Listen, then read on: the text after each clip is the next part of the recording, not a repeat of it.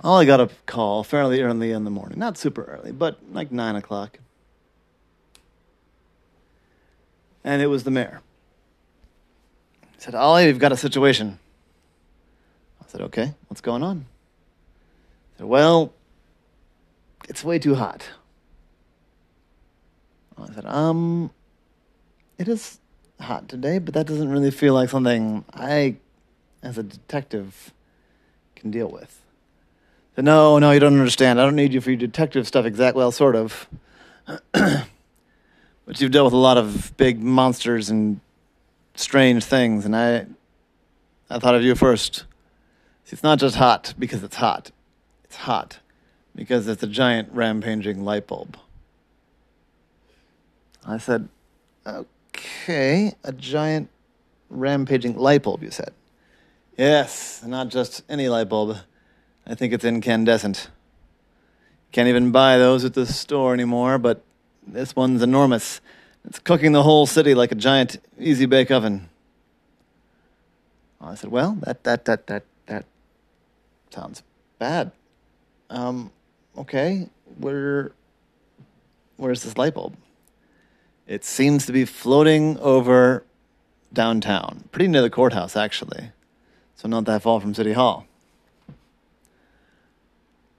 I said, all right, um, yeah, do you want me to take a taxi down or do you want to send a squad car?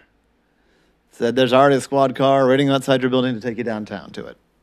I said, all right, cool, cool. So Ollie got his stuff. I thought about it. It's like, what?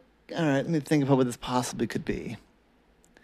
So he put together a bag with some ideas of things he might want to deal with this kind of situation. He went outside and there was a squad car waiting for him. It was one of his friends, Officer Gibson. He said, Ollie, we need your help again. Said, Officer Gibson, always good to see you. Climb in. I'll take you to, well, where we can kind of see what, I'll take you downtown. So drove all right, Officer Gibson, give me a briefing. What's going on? Say, well, we saw this thing, we noticed it first early this morning. Before the sun rose, it was already bright down at police headquarters. That's where we first noticed it. We didn't think much of it, but yeah, it was like four in the morning and it shouldn't have been already dawn, but there it was, bright. So a couple of us went around and kind of followed the light because it did seem to be kind of a sharp, harsh light.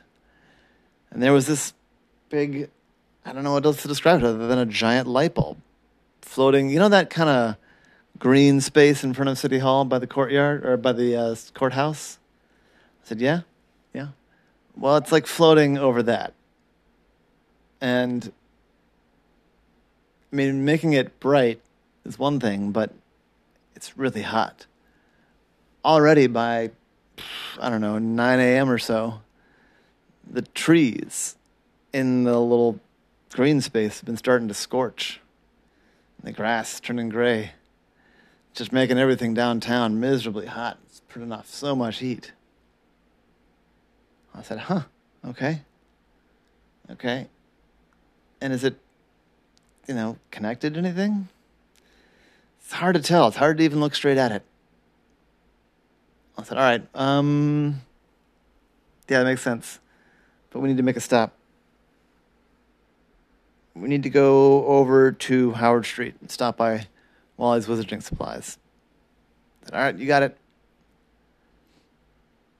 Now, Ollie didn't actually need any magical equipment, but Wally had an assortment of special sunglasses.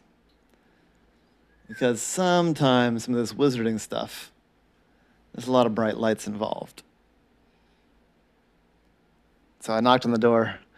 Wally came downstairs. Wally lives in an apartment above the store, so he's kind of always there when he's not off on some sort of adventure.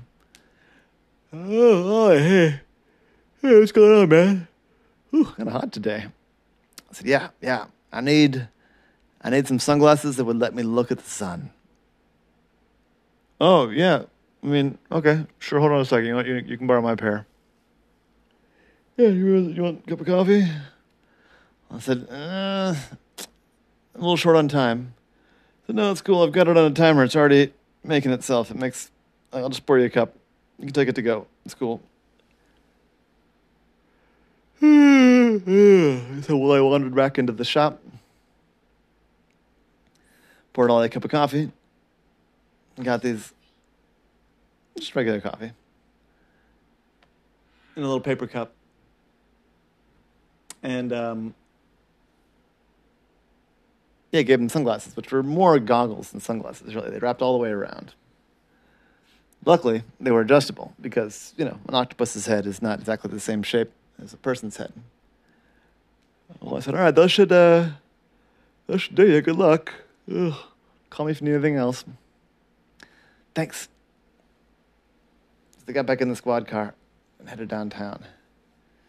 Officer said, all right, this is about as far as I can get. I don't think I can really drive safely right up to it. No, that's fine. Um, why don't you wait at the sidebar? And then if I need you to take me somewhere else, you can help me with that? I said, sure, sure. They've got me on all the octopus detail today, so I am at your beck and call. You have my phone number still, right? I said, yep, yep, I have it. Great, great. Good luck. I got out of the car with his bag, sipped his coffee, put on his sunglasses, and he walked towards City Hall. When he got around the block, man, it was bright and it was hot. Ollie had brought along so several water bottles because he was worried about the heat drying him out. You know, octopus can't get too dry. He went in and took one and he sprinkled some water on him himself. With the sunglasses on, he could see a little more clearly. It was indeed kind of light bulb shaped. But what was more important to Ollie in that moment was that there was a long tether coming not quite from the bottom, but about, I don't know, 3% of the way up the side, leading to the parking garage right by City Hall. The whole thing was probably eh, three or four stories tall. And it was indeed light bulb shaped. So if you can kind of imagine the proportions. It didn't have a metal base like a light bulb was, would. Um, but that's where the tether came out. And so I followed the tether. Went to the parking garage. And up on the top floor, there it was. Tethered to a big concrete block next to a van. I knocked on the door at the van. Excuse me. Hello? Anyone inside? A strange little man rolled down the window. I said, Yes, how can I help you?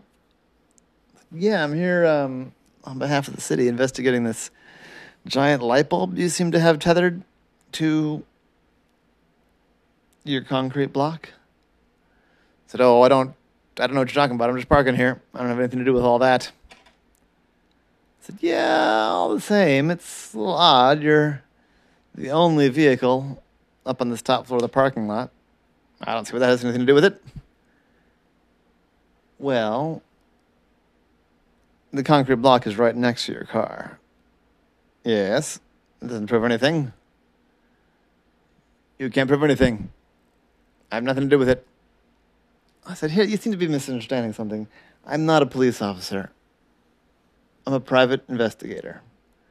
I don't necessarily need to prove everything every step of the way. I know for sure that you're involved with this, because why else would you be here? Moreover, before I even knocked on the door, I already picked the lock to the back of your van, so I can get back to the back and open it up before you can even stop me. And we could do it that way, or you could tell me what's going on. I said, oh, uh, meddling octopus, fine, fine. Truth is, the truth is, I'm scared of the dark. I said, What? I'm scared of the dark, so I made an artificial sun. I made an artificial sun so it wouldn't be dark, so I wouldn't be afraid of the dark at night. And it works really well. And this was the big test, and I'm gonna, you can't stop me. I said, Okay. Well, I need to stop you because you're killing the plants and you're baking the downtown, and you can't just make an artificial sun in the middle of the city because you're afraid of the dark. There's better ways to deal with that situation. Well, you say you're not a policeman, so I don't have to answer to you. I said, fair enough, fair enough. So what happens if I cut the rope? What? No, you can't. I started to walk toward the cinder block, at the concrete block. Said, ah, I'm pretty sure I can. Looks like, what, steel cable? Yeah, I've got something here that'll cut that. And walked over and started to pretend to saw at the rope, like more of a steel cable. Stop, stop, stop. No, you can't. Why? What'll happen? It'll float off. It'll, who knows what, I mean, it'll, uh, it'll, it's not good. It'll blow up. I said, you seem unconvinced of the blowing up. How's it floating? It's, it's a nuclear reactor. I said, excuse me? You didn't think I was powering it from a cinder block, do you? It's a nuclear reactor inside. I've got it tuned up to make light. It'll burn bright for 40, 50 years at least. And how's it floating? Well, you're not going to believe it if I tell you. Why don't you try me? I've heard all sorts of crazy things. I'm also using the power from the nuclear reaction to decouple it from Earth's gravity. I said, huh? You see how it's pulling toward the sun? I've managed to make it orthogonal to the gravitational waves of Earth. So if you let it go, it's just going to float into the sun. I mean, it'll take a while. It's not going very fast. But it's no longer affected by Earth's gravity, it's only affected by the sun's gravity. I didn't realize that was possible, I said. Well, it's my invention.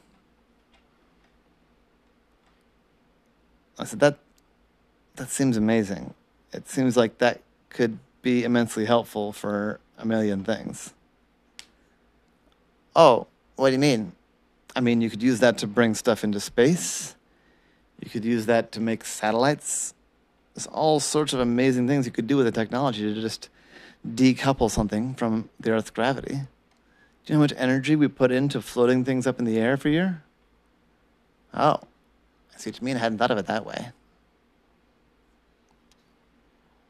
Shh. Tell you what. Can you shut it down? Can you bring it down? I said, uh, yeah, but I'm still afraid of the dark. Well, here's the thing. It's 10 o'clock in the morning. It's going to be light. We're in the middle of the summer it'll stay light here in Baltimore until like 8 p.m.